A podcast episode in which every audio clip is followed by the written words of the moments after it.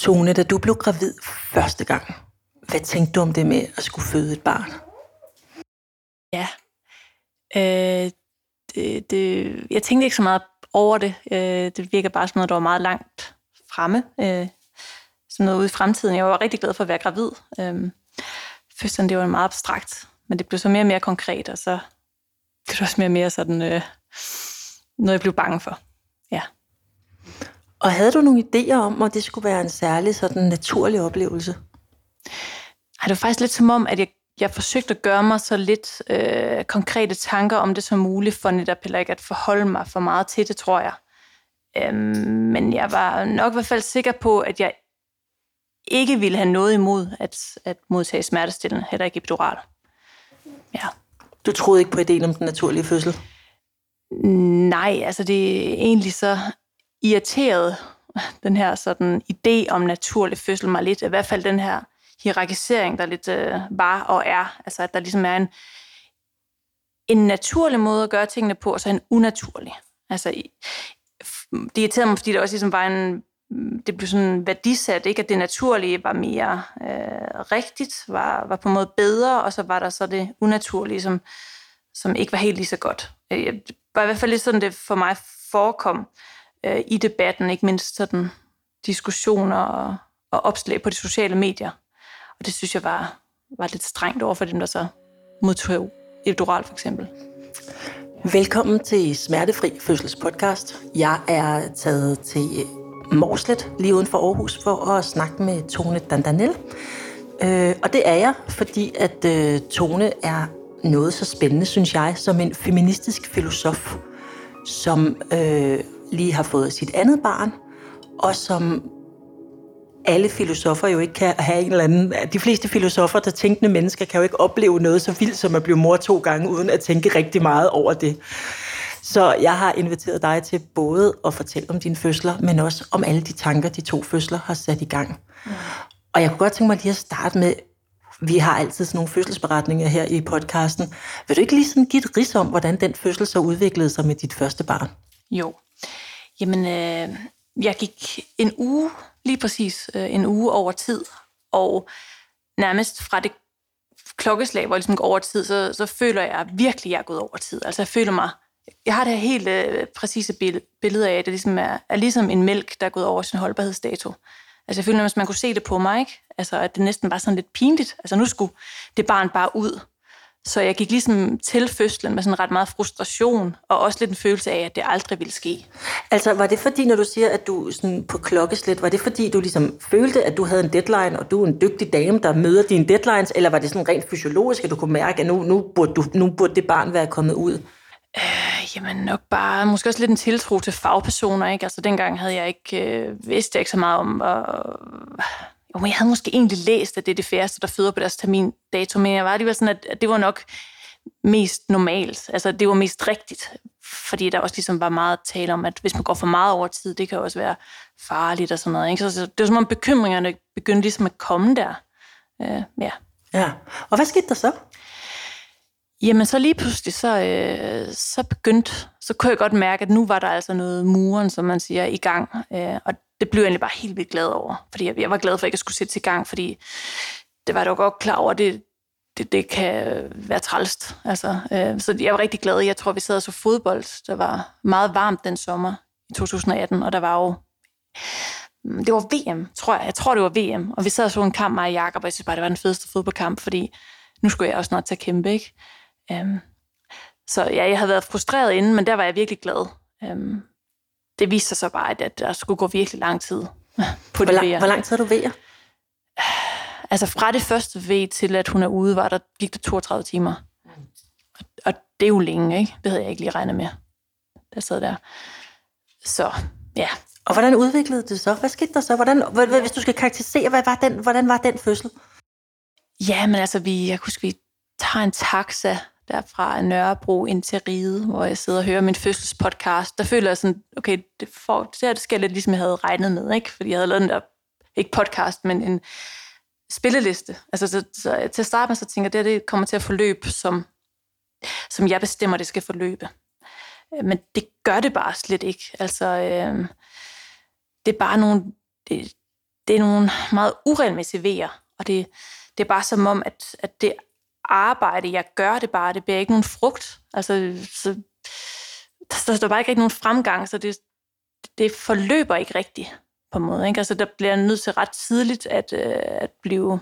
Det bliver ikke nødt til det, men i hvert fald benytter jeg mig ret tidligt af indgreb. Mm. Hvad er det for nogle indgreb, du får? Jamen, først får jeg egentlig bare sådan en cocktail til lige at sove på, hvilket jeg så ikke kan, men det er ligesom det første lille, ikke? Altså, og så får jeg sådan en epiduralblokade lidt senere på aftenen, som jeg er meget stolt over, at det ligesom kan sidde fuldstændig stille, mens jeg får, kan jeg huske. Og beder du selv om den? Ja, det gør jeg. Mm. Det gør jeg. Altså, jeg er ikke så lang tid inden, men dog alligevel selvfølgelig mere end 9 måneder inden blevet opereret i min fod, hvor jeg fik noget smertestillende, og jeg ved også godt, smertestillende kan også være virkelig fedt. Altså, jeg kan godt lidt se det som sådan et getaway-card eller sådan noget. Så der er et eller andet fascinerende næsten ved sådan, også bare sådan fysiologisk, at ens krop kan blive lidt ligesom også med at være i narkose. Jeg synes, der er noget fascinerende ved det der i virkeligheden, så jeg tænker, jeg giver mig det, så prøver vi det. Lidt som en oplevelse også, ikke? Mm. Ja. Så det vælger jeg selv at få. Og der føler du stadig, at du lidt har kontrollen over den fødsel? Ja, fordi jeg vælger det selv, ikke? Jeg giver mit samtykke af, jeg vil gerne have en epidural, og jeg regner med, at den vil ligesom gøre det her til en smertefri oplevelse. Og det gør den bare ikke, egentlig. Hvad sker der så?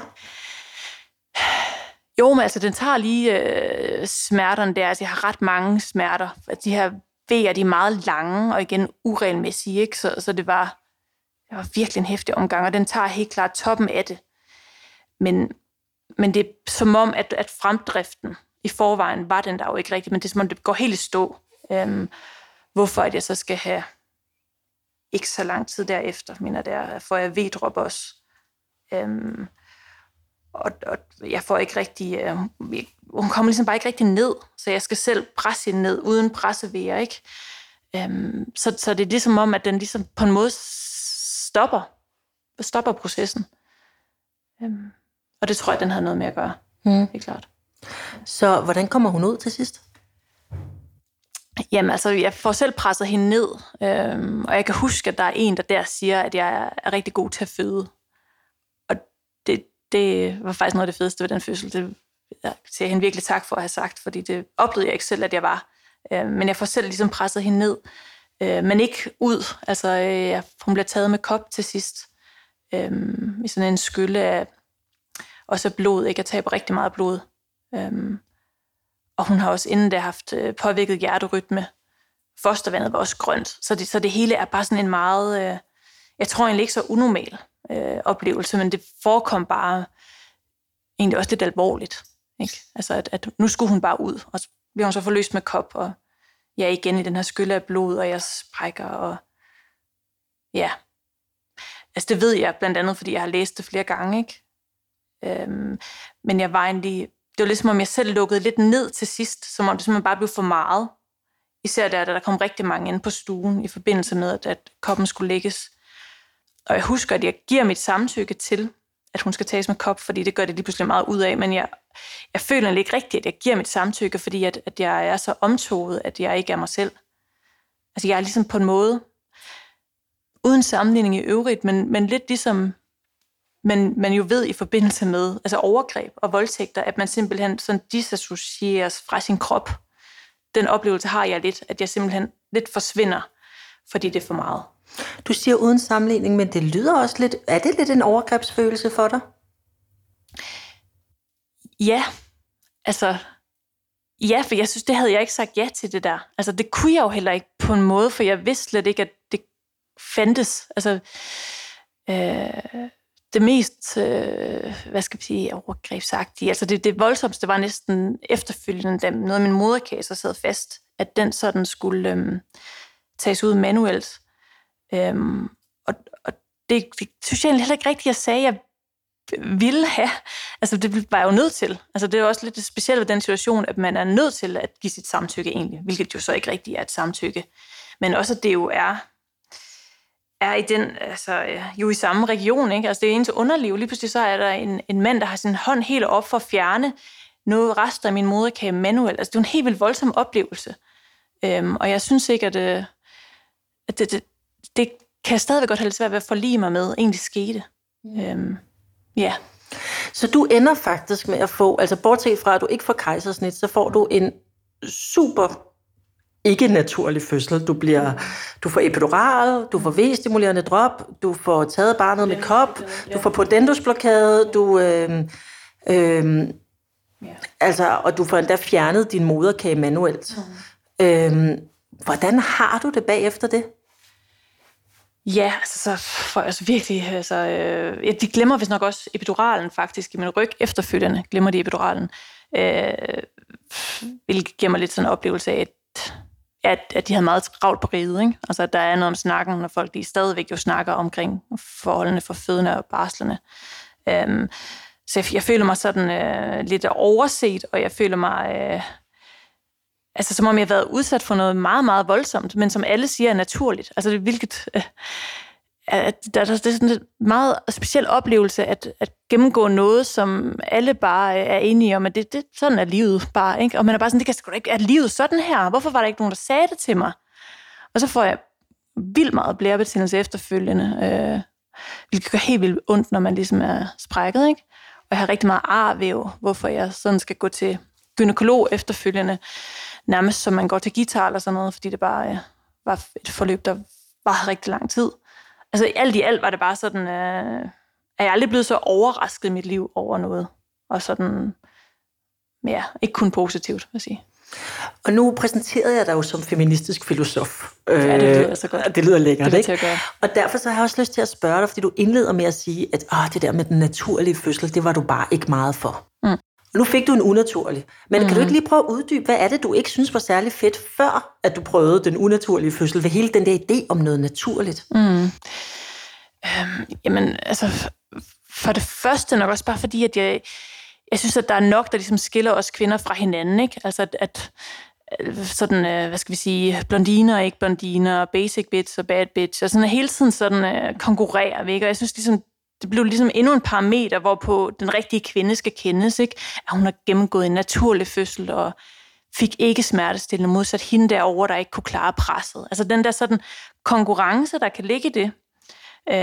Også fordi jeg kender, jeg har veninder, som har oplevet det som en nederlag at få kejsersnit for eksempel. Og jeg synes, det er så trælst, at det også her, altså også her skal vi se, hvordan kvinder skal gå rundt og have det dårligt med sig selv, over at de ikke lever op til et eller andet ideal om kvindelighed, som ingen af os jo i virkeligheden lever op til, fordi det jo bare er sådan et kæmere. Altså, konkurrenceaspektet havde det svært med. Men der var også et eller andet, det der naturlighedsaspekt, lyder det som. Ja. Altså, det lyder ikke som om, du var så meget for det der med krop. Nej, altså det... Og det er der flere årsager til, ikke? Altså nu skal jeg lige holde tungen lige i munden her.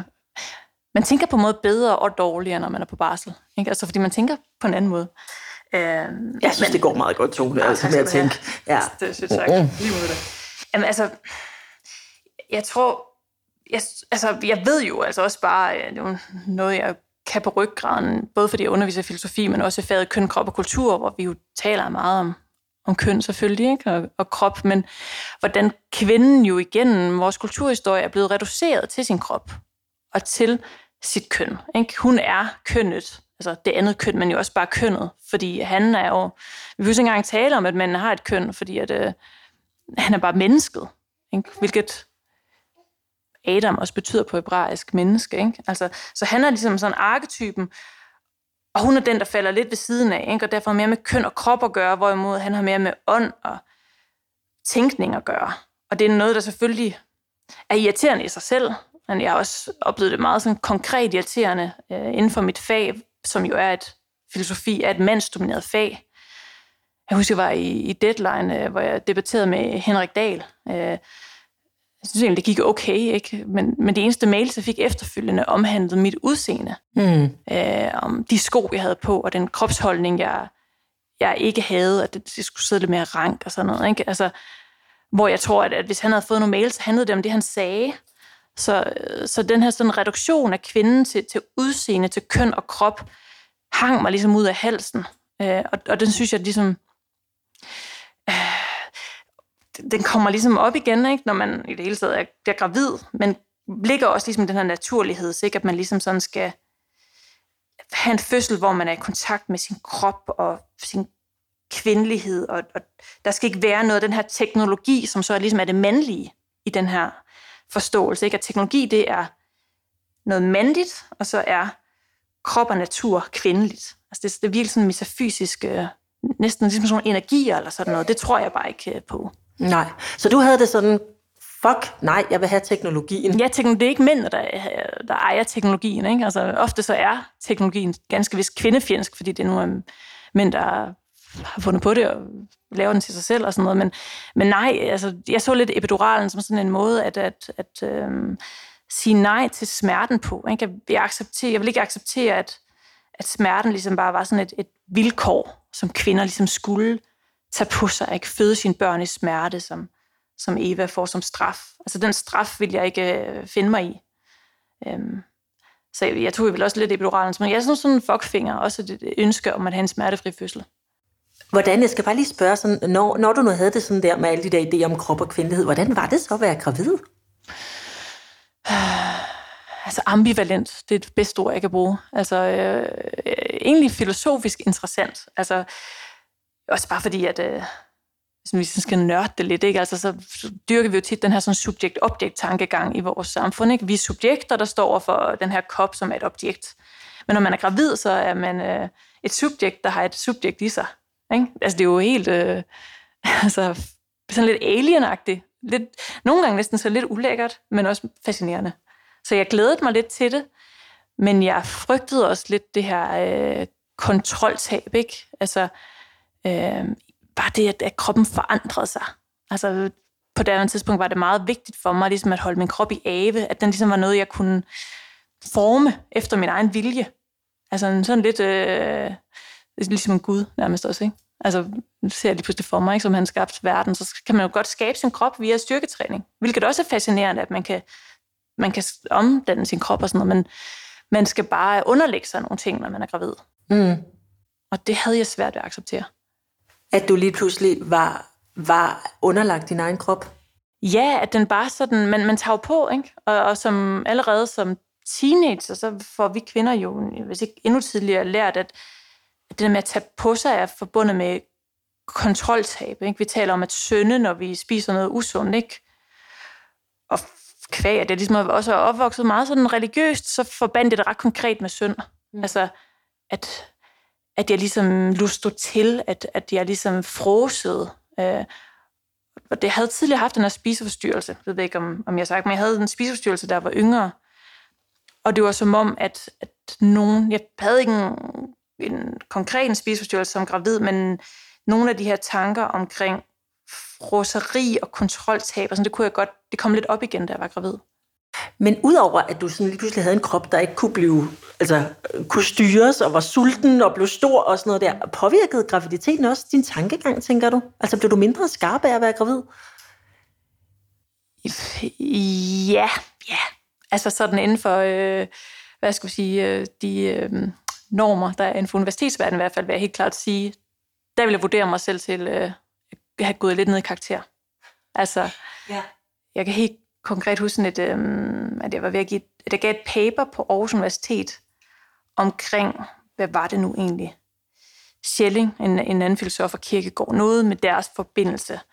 Og jeg havde givet det et andet sted i Slovenien tidligere, så jeg tænkte, det kan jeg godt bare lige prøvegræden. Jeg printer det bare ud, og så læser jeg det op. I sig selv kedeligt ikke bare høre på en, der læser paper op, men sådan gør man jo samtidig der. Så jeg tog det med på universitetet. Jeg underviste fuldtid på Testro på det tidspunkt, som det var jeg lige begyndt på. Så jeg havde på Testro Højskole? Ja, på Testro Højskole. Jeg var ret stresset. Så jeg havde ikke tid til at læse det inden. Så det er simpelthen mens jeg er ved at læse det op foran professorer og folk, jeg ser op til, og folk, jeg jo gerne vil have, skal synes, at jeg klarer det godt. Det er der, det går op for mig, at der simpelthen mangler en side. Altså, jeg sidder og læser op, hvor det bare ikke giver mening. Og jeg kan godt se, at det kigger lidt underligt på mig. Og jeg simpelthen...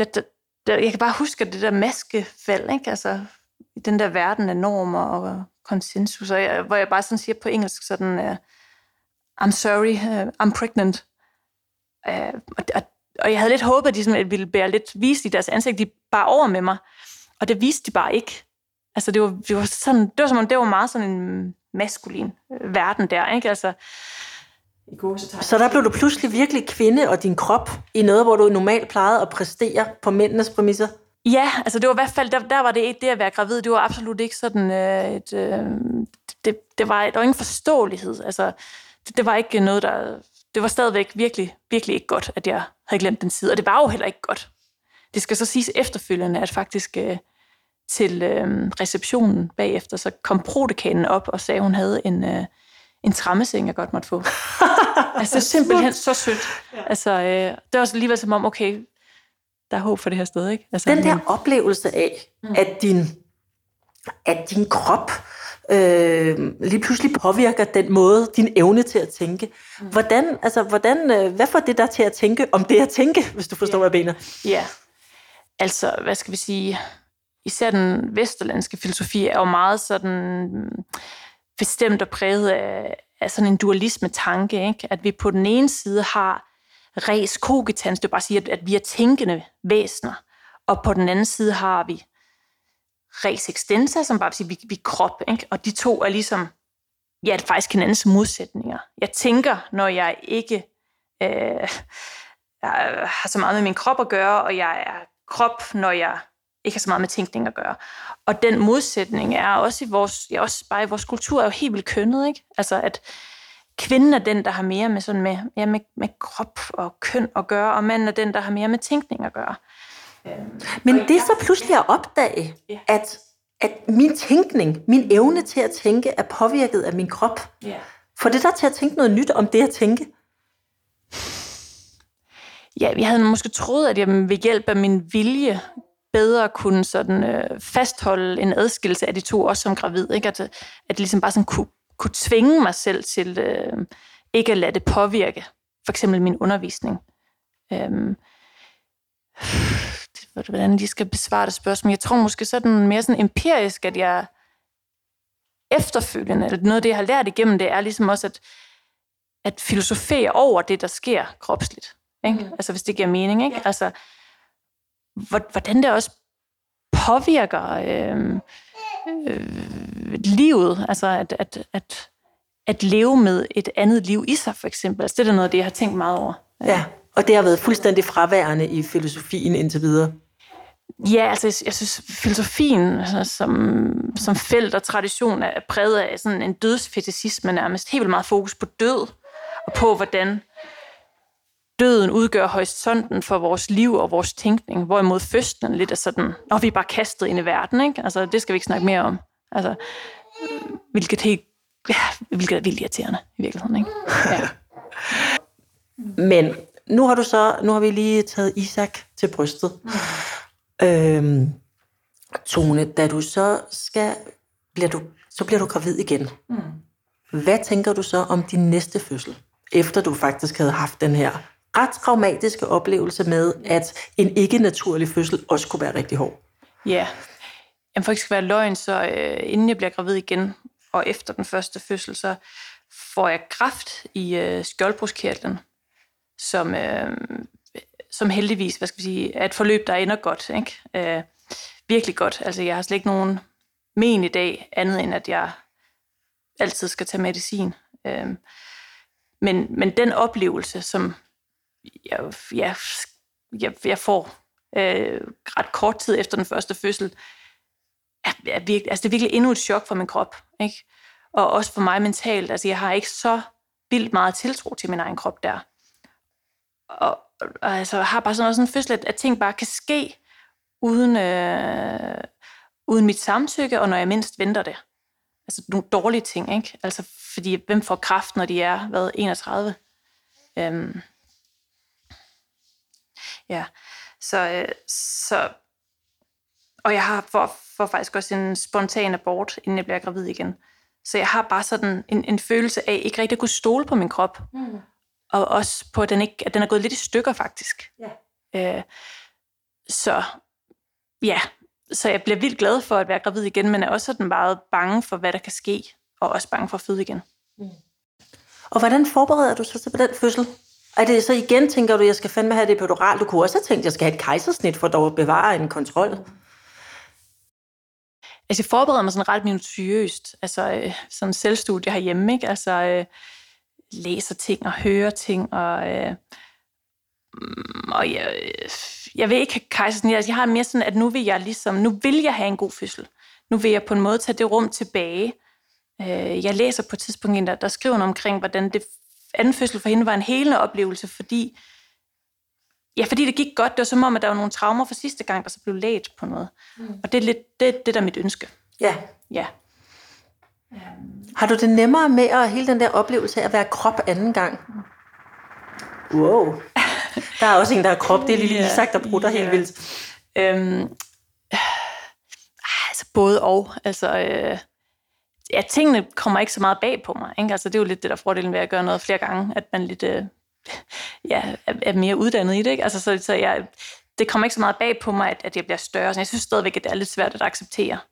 Og jeg tror måske også bare, det både har med mange ting at gøre, men det er alligevel en god graviditet.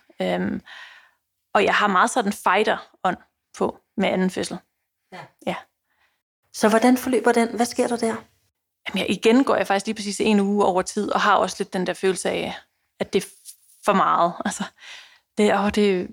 jeg vil næsten ønske, at vi i Danmark ikke gik så meget op i en terminsdato. Jeg tror, i Sverige har man mere sådan, at man siger inden for den her periode. Ikke? Altså, men jeg kan ikke lade være med også at tænke, når jeg hører din historie, det der, ikke? At jeg tænker sådan en 13-talspige som dig, ikke? Hvis så stor at din succes ude i verden jo faktisk også bare har været betinget af, at du kunne holde en deadline og levere til tiden. Altså, det er også ret hæftigt lige pludselig at blive udsat for, at en deadline er helt diffus og mærkelig, og man ved ikke, hvad man mener, eller sådan, ikke? Jamen, det er svært for mig at forstå, at man siger noget, man mener egentlig noget andet, ikke? Man siger, det er den her dato, men alle ved godt, det er de færreste børn, der kommer på den dato. Jamen, så lad der være med at sige det. Altså, det kan godt irritere mig sådan, tror jeg. Ja. Ligesom sidste gang, for jeg så vejer om aftenen, og også bare helt vildt glad for, at de endelig kommer. Ja, simpelthen. Sådan. Og nu bor vi jo sådan lidt ude på landet, så man hører bare der om anden gang, at der er mange, der sådan lige pludselig føder i entréen og sådan noget, ikke? Så det vil jeg bare helst ikke. Men det er bare, det alt bliver bare timet så godt. Altså, tager afsted der om aftenen og vækker vores ældste datter og kører igennem byen sådan i måneskin. Og ret svært at sidde i en bil og have vejer, men også sådan lidt fed oplevelse på en måde, sådan at skulle skjule det for min ældste datter, ikke? Altså, jeg ved ikke, det var sådan... lidt ligesom sådan et spil eller sådan noget, og det kunne man faktisk godt. Altså,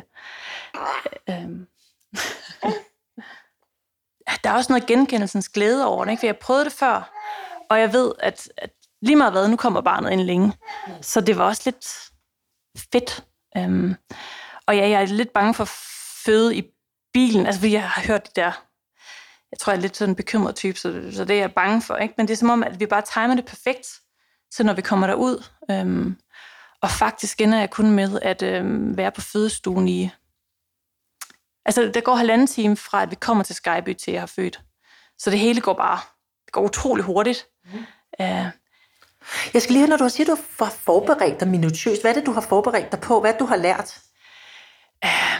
Jamen, sådan forskellige vejrtrækningsøvelser, og bare sådan... Og du er ikke gået til smertefri fødsel?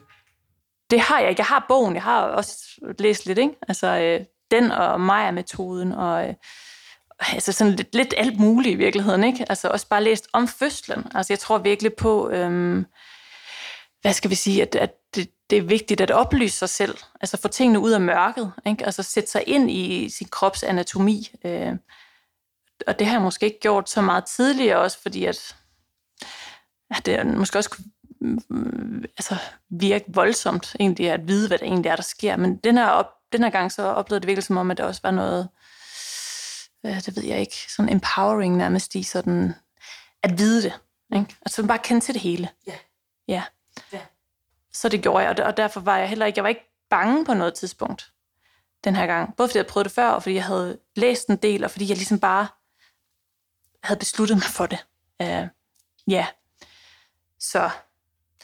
Men faktisk så under hele min anden graviditet her, har hans hjerte, hvad skal vi sige, kurve, hans puls har været lidt lav. Og det var den også, da jeg kommer ind der Så først så overvejede de faktisk at sende mig hjem, efter jeg kom ud på Skyby. Men fordi at pulsen ligger lidt lav, så vælger hun så at sætte det der bånd rundt om min mave, så man lige skal på en halv time. Og imens jeg har det på, så spørger jeg mig ikke, bare jeg kan få en Panodil eller sådan noget, fordi det gør godt nok ondt. Og så kan hun så sige, at jeg skal i hvert fald ikke sendes hjem, ikke? Altså, og så er det så, jeg kommer over på fødestuen, og det går det bare utrolig hurtigt. Altså, jeg udvider mig fra 4 til 10 cm på ingen tid. Og hvordan oplever du veerne? For sidste gang, der oplever du dem som nærmest sådan fuldstændig uhåndterbare. Altså, også som sådan helt vildt voldsomme. Altså, jeg tror, men de har ingen anelse. Altså, det er som om, det er sådan en statshemmelighed, ikke? Hvor ondt det gør. Altså, hvor vildt det er. Selvfølgelig kan de se det, når de er med til fødslen. Men det er bare så vildt, at det sker. Men jeg oplever det som om, at det den her gang mere sådan et rum, jeg er inde i. Altså som, men også som noget, jeg sådan kigger tilbage på, og sådan siger, så come on. Altså sådan, jeg oplever det virkelig som sådan en kamp, men på den fede måde. Så det er også fordi, det er nogle meget voldsomme vejer, også fordi det går så hurtigt, ikke? Overvejer du at spørge med dit pedoral? Der er simpelthen ikke tid til det. Nej. Der er ikke tid til at se, men jeg overvejer det ikke. Jeg tænker, nu prøver jeg lige at se, om jeg kan det her selv. Mm. Og noget af det, der sådan står tilbage for mig klarest, men også sådan smukkest, er, at jeg sådan nærmest føler, at jeg sådan ser nogle af mine sådan barndomstraumer i øjnene, i de vejer. Altså den smerte, som jo også alle har en smerte fra barndommen, ikke? Fordi det er jo nogle gange hårdt at blive menneske. Men det er lidt som om, at Søren Kierkegaard, han skriver et sted i, og ham er ret glad for, den her danske filosof Søren Kierkegaard, ikke? Men i det værk, der hedder Frygt og Bæven, der forfatteren i det er et pseudonym, det pseudonym beskriver også, hvordan han tænker på smerten i hans barndom. Den instrumentaliserer han ligesom, og den gør så, han kan ligesom gøre det, han skal gøre. Det er altså at resignere i den her sammenhæng, sådan ligesom at opgive et håb, for så at kunne vinde det igen. Men det er som om, jeg sådan kan instrumentalisere smerte i min barndom, sådan jeg kan kigge på den, og så tænke, okay, livet gør ondt, men jeg kan godt holde til det. Ikke? Mm. Og så som om, at på en eller anden måde, også, der er også noget helende i det. Så de der vejer, de gør helt vildt ondt, men det er sådan en produktiv smerte, som på en måde allerede midt i det hele gør, at jeg sådan forstår, hvorfor det hedder Smertefri Fødsel faktisk. Hvilket ellers har været en titel, som jeg synes, eller et navn, jeg synes kunne være lidt trælst, fordi at fødsel kan ikke være smertefri. Men det er ikke altså smerter kan også være gode, ikke? Og jeg tror egentlig, at det, at jeg var dernede, og så kom op igen, gjorde, at jeg fik sådan et rush af oxytocin. Altså, da han kommer ud, og jeg selv tager ham op. Du tager med dig selv op? Ja, det gør jeg. Altså, jeg er helt til stede anden gang, hvilket jeg ikke var første gang. Jeg er helt til stede, og jeg kan bare huske, at efter et par minutter, at jeg sådan råber sådan, fuck, hvor fedt. Da han er ude? Ja. Var sådan, fuck, hvor fedt, mand. Altså sådan helt op at køre. Og mens jeg har et presseværende, kan jeg også huske, at jeg også sådan råber sådan, jeg elsker dig, Isak. Altså det var bare sådan en helt vildt sådan kraftfuld oplevelse. Og bare det, at jeg var til stede. Altså det er sådan, man helede noget. Ja. Og hvad har det fået dig til at tænke om naturlighed og krop og alle sådan nogle ting, når du så sidder her ammet til de sidste 2 runder? Jamen også bare, at det også ligesom er på en måde for dualistisk fra min side, det her med, at vi på den ene side bare skulle have sådan, dem her der bare sådan naturlighed, hvad ved jeg, og så på den anden side sådan nogle, altså teknologi, ikke? Altså, at hvad skal vi sige, det ikke at få en epidural handler ikke kun om, at man ligesom vil have, at kvinden skal føde i smerte. Altså det kan simpelthen også bare være, at det handler om en viden om, at der er nogle fysiologiske processer, som kan blive blokeret, hvis man får en epidural. Det bliver det ikke nødvendigvis. Jeg ved også kvinder, der har haft fremragende fødsler på det. Men jeg tror, at det i mit eget hoved blev sat lidt for sort-hvidt op, hvilket jeg ellers altid bryster mig ikke at gøre, men det tror jeg har gjort. Fordi jeg var så bange for ligesom den her sådan den her diskurs, som sådan forbinder den rigtige kvinde med den kvinde, der ikke får smertestillende. Giver det mening? Mm-hmm. Og når du siger, skal jeg lige slutte af, men når du siger, at du har fået helet noget af din fødsel nummer 2, det var det, du skrev til mig, og det var derfor, jeg tænkte, at jeg skal lige have lavet et interview med dig. Hvad er det, der er blevet helet? Jamen det er, og jeg tror lige så meget som det er den første fødsel, så er det også kræftforløbet. Ikke? Altså jeg har fået en anden sådan, jeg tror simpelthen det har påvirket mit selvværd faktisk. Altså sådan min autonomifølelse. Så jeg tror det er sådan, altså jeg er ret stolt af det, ikke? Altså jeg synes, det er sgu godt gået det der. Altså, altså hvis jeg kan det, så kan jeg det meste. Så kan de bare break it on. Altså nu er jeg lidt ligeglad med, at jeg fik sådan, jeg tror 2 dage før fødslen fik jeg sådan en eller anden hademail eller sådan noget, som man jo får nogle gange, hvis man er kvinde i medierne, ikke? Og sådan noget, det er bare så ligeglad med. Altså bare alt sådan noget der. Altså ja, jeg føler ligesom, at jeg er blevet lidt mere ligeglad med alt muligt andet, fordi det har givet mig mere selvværd simpelthen. Ja. Tillykke med det. Og tillykke med lille Isak. Tak.